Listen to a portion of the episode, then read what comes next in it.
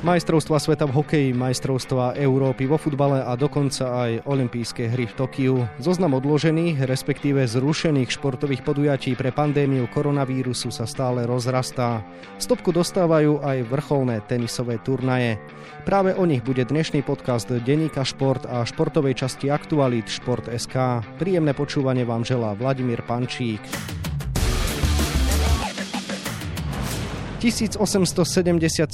Viete, k čomu sa viaže tento rok? Práve vtedy na londýnskych dvorcoch vo Wimbledone sa prvýkrát uskutočnil najznámejší tenisový turnaj na svete. Hrá sa každý rok a počas dlhej histórie absentoval iba 10 krát v súťažnom kalendári. A dôvod? Štyrikrát sa tenisová svetová smotánka nestretla v britskej metropole pre prvú svetovú vojnu a šestkrát pre druhú svetovú vojnu. Tento rok to bude historická 11.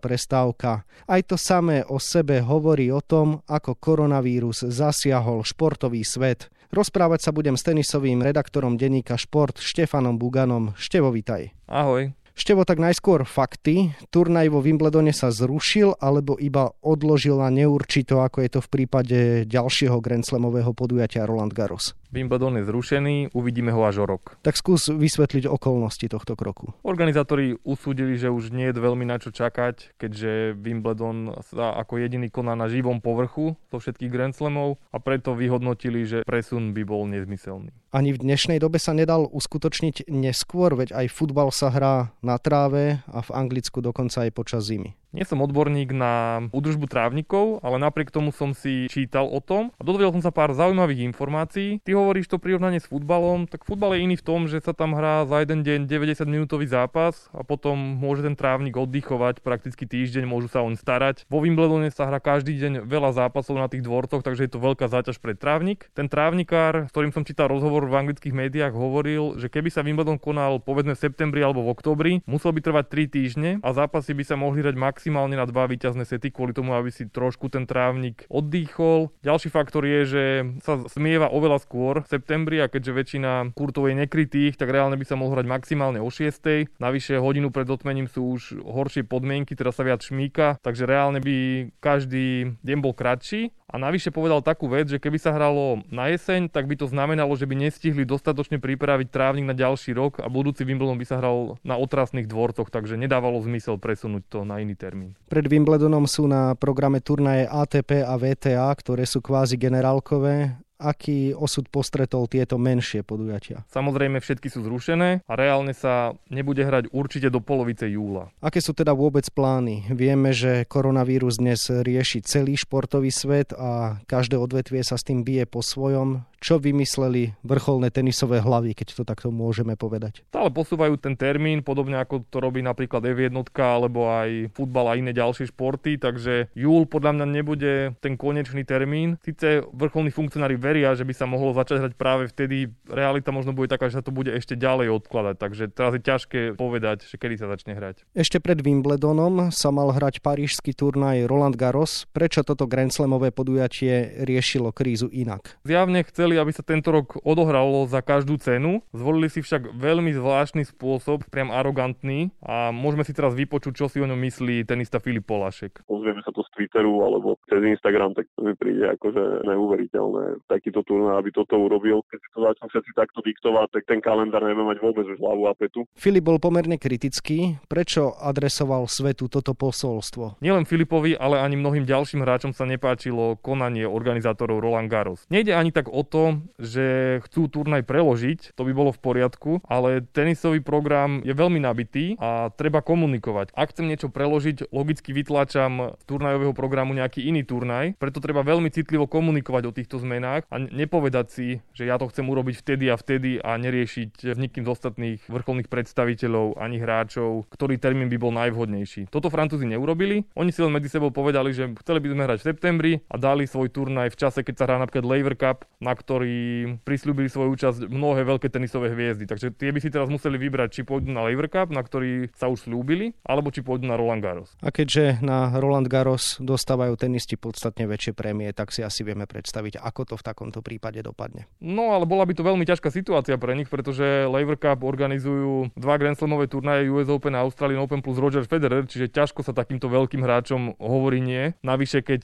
oni boli v termíne oveľa skôr ako Roland Garros, takže podľa mňa skôr bude odmietnutý Roland Garros a povedia mu, že v tomto termíne to nemôžu urobiť, najmä pre ten spôsob, akým odkomunikovali tento presun. Spomínal si september, je podľa teba reálny, kedy sa naozaj bude bojovať o body do rebríčka a o prémie v Paríži? Podľa mňa nie a dokonca si myslím, že ani žiadny iný termín v tomto roku nebude reálny pre Roland Garros a reálne sa bude hrať podobne ako Wimbledon až budúci rok v klasickom termíne, čiže koncom mája sa začne, to je môj tip. Vráťme sa k Filipovi Poláškovi. Raz si mi spomínal, že práve on najviac doplatí na koronakrízu. Samozrejme myslíme čisto len súťažne, nechceme byť nebodaj zlí proroci. Tak skús vysvetliť okolnosti. Jeden z najväčších problémov, ktorý nastane, keď sa znovu začne hrať, je tenisový rebríček. Tenisový rebríček je za bežných okolností veľmi spravodlivý a zohľadňuje výsledky za posledných 12 mesiacov. Teraz je preto veľký problém, ako to urobiť, pretože nastal niekoľkomesačný výpadok. Je jasné, že nový rebríček, nech bude akokoľvek urobený, niektorých hráčov znevýhodní a v tej najohrozenejšej skupine, ktorí na to najviac doplatia, je práve Filip Polášek, pretože on v najbližších mesiacoch nemal obhajovať takmer žiadne body z toho predošlého roka. To znamená, že Filip Polášek, ktorý je momentálne v 8 vo svetovom rebríčku, si mohol v najbližších mesiacoch len polepšiť. Aj keby vypadol všade v prvom kole, tak je na rovnakej úrovni ako teraz. Keby uhral nejaké dobré výsledky, body si pripisuje. Nevieme, aká bude situácia, keď sa urobí nový rebríček, ale v takej dobrej pozícii, v akej je teraz, sa už nemôže ocitnúť, čo si aj on sám uvedomuje. Takže povedal mi, že pre neho existuje iba menej alebo viac zlé riešenie. Tenisový program je teda prerušený. Čo dnes naši športovci robia? Je to rôzne. Andrej Martin si chce vyskúšať prácu horského vodcu, Norbert Gomboš si stavia lietadielka a Filip Polášek nerobí nič. Popravde neudržiavam sa.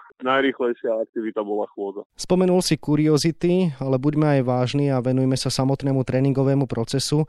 Filip spomenul, že mal posledné týždne ľudovo povedané na háku. To si tenisti naozaj môžu teraz dovoliť? Nie som kondičný tréner, takže sa nevyjadrím odborne, ale skôr laicky a za moje slova by ma asi kondiční tréneri nepochválili. Oni asi skôr každému odporúčia, nech sa neustále udržiava vo výbornej forme. Ale rozumiem ľudsky tomu, čo úprimne priznal Filip Polášek, že ak sa má hrať o pol roka, ani to nie je isté, tak sa mu veľmi ťažko teraz dodržiava ten tvrdý režim, keď sa obmedzuješ v strave a zároveň veľmi intenzívne trénuješ. Navyše on povedal, že už v apríli by chcel začať s tréningom, takže on si vlastne doprial niekoľko týždňové voľno, takú dovolenku, ako bežne majú hráči po sezóne, aby si trošku dobil baterky a netreba si zase predstavovať pri športovcovi s profesionálnymi návykmi, že si každý večer dá 4 piva, zje hamburger a pizzu. Predpokladám, že aj Filip dodržiava základy zdravej výživy aj v tomto období. A napriek tomu, že sa veľmi nehýbe okrem práce v záhrade, tie 4 týždne by ho nemali dostať úplne z formy a má dostatok času, aby tú formu nabral naspäť. Takže tým, že je tá prestávka taká dlhá, preto si aj Filip a možno aj iní športovci mohli dopriať aj zľavnenie z tých vysokých nárokov, na aké sú zvyknutí bežne. Tenisti to majú o čosi jednoduchšie ako treba futbalisti, hokejisti, basketbalisti a podobne, keďže pri tréningu sú zväčša dvaja a to aj v patričnej diaľke. Majú vôbec teda obmedzený tréningový proces? Majú, pretože je zakázané aj chodiť na tenisové dvorce. Aj tenisové dvorce sú športoviska, takže ak niekto nemá doma v záhrade tenisový dvorec,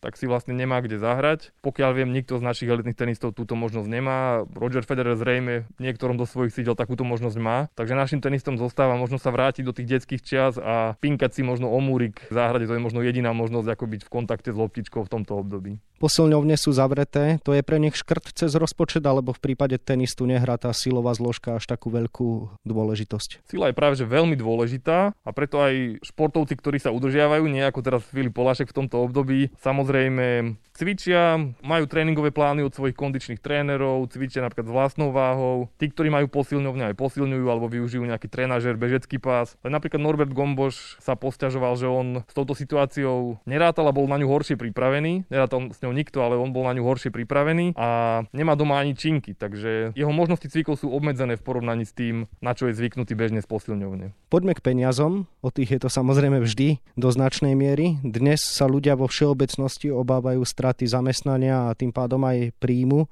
čo znamená súťažný výpadok pre tenistov. Sú úplne bez príjmu, čo je problém najmä pre tých, ktorí nezarábali obrovské peniaze. V tenise sa to týka možno 50 ľudí, že sú veľmi výrazne závodov, čo je síce možno viac ako v atletike, ale výrazne menej ako vo futbale. Preto tí ostatní, medzi ktorých patria aj Slováci ako Andrej Martin, Norbert Gomboš, Jozef Kovalík, musia pozerať na svoje príjmy. Oni sú však ešte stále v tej skupine, ktorá keď sa uskromní toto obdobie prežije, len potom sú športovci, ktorí sú v rebičku na 300 mieste alebo nižšie a tí boli zvyknutí na príjmy zo zahraničných líg. Nastúpili napríklad v Nemecku na ligový zápas a z toho si zarobili pekné peniaze a z nich mohli financovať štarty na turnajoch, na ktorých mali veľmi nízke odmeny, na tých menších ITF turnajoch. O tento príjem teraz prišli a čítal som, že napríklad jedna anglická tenistka zvažovala, že pôjde robiť do supermarketu a keby táto kríza trvala dlhšie, tak to zrejme čaká aj ďalších hráčov. V prípade Slovákov hovorili, že oni nebudú v nejakých veľkých finančných problémoch. Norbert Gomboš povedal, že teraz bude utrácať len na potraviny a tým pádom by to mal v pohode zvládnuť a Andrej Martin sa vyjadril, že on nie je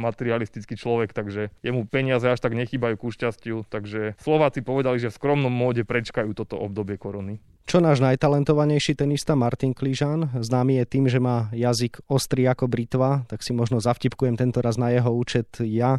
Bude si môcť naďalej dovoliť jedinú vec, ktorá ho v živote naplňa, ako sa vyjadril o svojom Lamborghini? Nepoznám finančnú situáciu Martina Kližana, ale on je v tej kategórii, ktorá by mala byť na tom dobré. Predsa len viackrát bol v prvej 30 svetového rebríčka, vyhral 6 turnajov hlavného okruhu, kde sú tie odmeny vyššie, takže Martin Kližan mal vyššie príjmy ako napríklad Andrej Martin alebo Norbert Gomboš. Takže on, podobne ako aj Dominika Cibulková, Daniel Hantuchová či Dominik Hrbatý, ktorí zarobili ešte viac peňazí, pretože mali úspešnejšie kariéry, tak oni by mali byť úplne v pohode momentálne v tomto období. Martin teda nebude mať problém, aby vyžil, ale aj tých najbohatších určite trápia ušlé zisky. Ktorých špičkových tenistov sa teda najviac dotkne koronakríza? Ja si myslím, že elitní hráči, ak nie sú vyložení na peniaze, tak nebudú myslieť až tak na stav svojho bankového účtu. Ich skôr mrzí, že nemôžu pokračovať vo svojich športových kariérach a najviac sa to dotkne práve starších hráčov. Do tejto skupiny patria aj tri najväčšie hviezdy Roger Federer, Novak Djokovic a Rafael Nadal. Písalo sa o tom, že kríza sa najviac dotkne Novaka Djokoviča, ktorý sa snaží zosadiť Rogera Federera z pozície najlepšieho hráča všetkých čias. Pripomeniem, aké je momentálne poradie. Roger Federer má 20 Grand Slamových titulov, Rafael Nadal 19,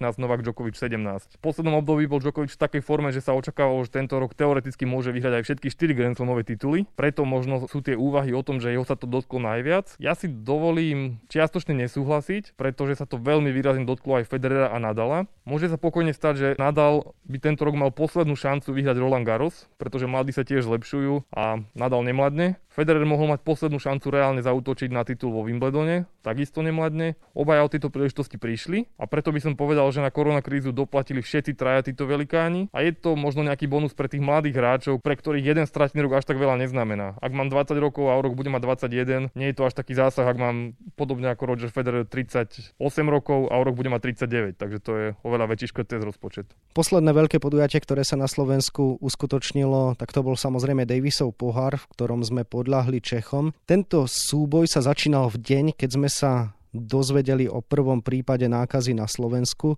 Ako to vyzeralo v Bratislavskom NTCčku? Neboli tam vtedy žiadne opatrenia a medzi ľuďmi ani nebol ešte taký strach a rešpekt pred koronavírusom, aký sme vnímali teraz. Nevidel som tam žiadneho človeka s rúškom a jediný možno moment, ktorý sme pocítili, bola nižšia návšteva. Vtedy sa riešilo, či to bolo vyššou cenou lístkov, neskorším časom. Koronavírus bol na jednej úrovni s týmito ďalšími faktormi, ale nebola vtedy verejná mienka, že len pre koronavírus neprišlo viac ľudí na zápas proti Česku. Myslíš si, že bolo správne, že sa vôbec hralo? S odstupom času si myslím, že to správne nebolo. Je to zaujímavé, ale hoci tento zápas sa konal v piatok, 6. marca, tak vtedy ešte prakticky nikto nenosil rúška ani nedodržiaval tieto veľké opatrenia. Ľudia si skôr robili žarty z nakupujúcich, ktorí sa zásobovali múkou alebo toaletným papierom. Prešiel týždeň a už mali rúška všetci. A to sa stalo ani nie, že z týždňa na týždeň, ale priam zo dňa na deň, keď sme videli v televízii premiéra a potom prezidentku s rúškami. Takže veľmi by som to nevyčítal tým organizátorom Slovenského tenisového zväzu, lebo v tom období by som si asi ani ja netrúfol zrušiť to podujatie. Nehrozil vtedy bojkot zo strany tenistov? Tí to brali úplne v poriadku? Tenisti mali informácie informácie od svojich kamarátov, tenistov z iných krajín, najmä z Talianska, kde to bolo horšie. Takže možno nejaké malé obavy aj v nich začínali sa prejavovať, ale nikto neuvažoval o tom, že by nenastúpil. A naozaj až o týždeň sa k tomu u nás začalo pristupovať vážnejšie. A to ešte hovoríme, že na Slovensku sme pomerne rýchlo nabehli na prísne opatrenia, ale stále ešte týždeň predtým, ako sme na ne nabehli, sme vôbec nerátali, že sa niečo také bude diať. Števo, na záver možno, aby sme to zakončili aj trochu pozitívne. Myslíš si, že táto koronakríza môže pre tenisový svet priniesť aj niečo pozitívne? Môže. Momentálne vidíme finančný problém hráčov, ktorí sú okolo možno 200. 300. miesta vo svetovom rebríčku. Mnohým z týchto hráčov hrozí, že budú musieť prestať s tenisom, čo by bola veľká škoda, pretože tenisový kolotoč netvorí len tých 10 najlepších hráčov. Keby hrali medzi sebou len oni, tak nikdy by nevyrastol ten 11, ktorý by k ním mohol pribudnúť. Proste mladí tenisti sa musia prebíjať cez tie nižšie poschodia, aj na nich musí byť nejaká konkurencia, aby sme vyprofilovali tie svetové hviezdy, ktoré chceme všetci vidieť. Preto sa treba zamyslieť nad tým, či ekonomicky úspešný šport by nemal produkovať viac sportovcov, ktorí si dobre zarobia. Nie len tých 50 alebo 100, ale možno v budúcnosti 300 alebo 400. Takže vždy, keď sa otrasie nejaký systém, je možnosť ho aj opraviť, nejaké drobnosti, ktoré nefungujú a v tenise mnohé veci fungujú výborne, preto patrí medzi úspešné športy, ale presne v týchto veciach je priestor, ako to zlepšiť. Takže možno taký princíp solidarity. Toľko téma tenis a koronavírus. V podcastovom štúdiu bol Štefan Bugan, ktorému ešte želám pekný deň. Ďakujem za pozvanie, pekný deň. Najbližší podcast vám prinesieme o týždeň v útorok. Denník Šport pre vás ale vychádza každý deň aj počas tohto nelahkého obdobia. No ani dnešok nie je výnimka. Okrem viacerých zaujímavých futbalových a hokejových tém chceme upriamiť pozornosť aj na príbeh boxera Jána Franeka. Čo dnes robí bronzový medailista z olympijských hier 1980 v Moskve? Trpia nie len najväčšie športové sviatky, je to mizéria, všetky túry dostali stopku. Aj z tohto citátu horského vodcu Mareka Trávnička cítiť, že vyprázdniť sa museli nielen naše športoviská, ale aj veľhory. Na 20 stranách je toho samozrejme oveľa viac. Scenár dnešného podcastu sme naplnili a zostáva nám sa už iba rozlúčiť. Od mikrofónu pozdravuje Vladimír Pančík.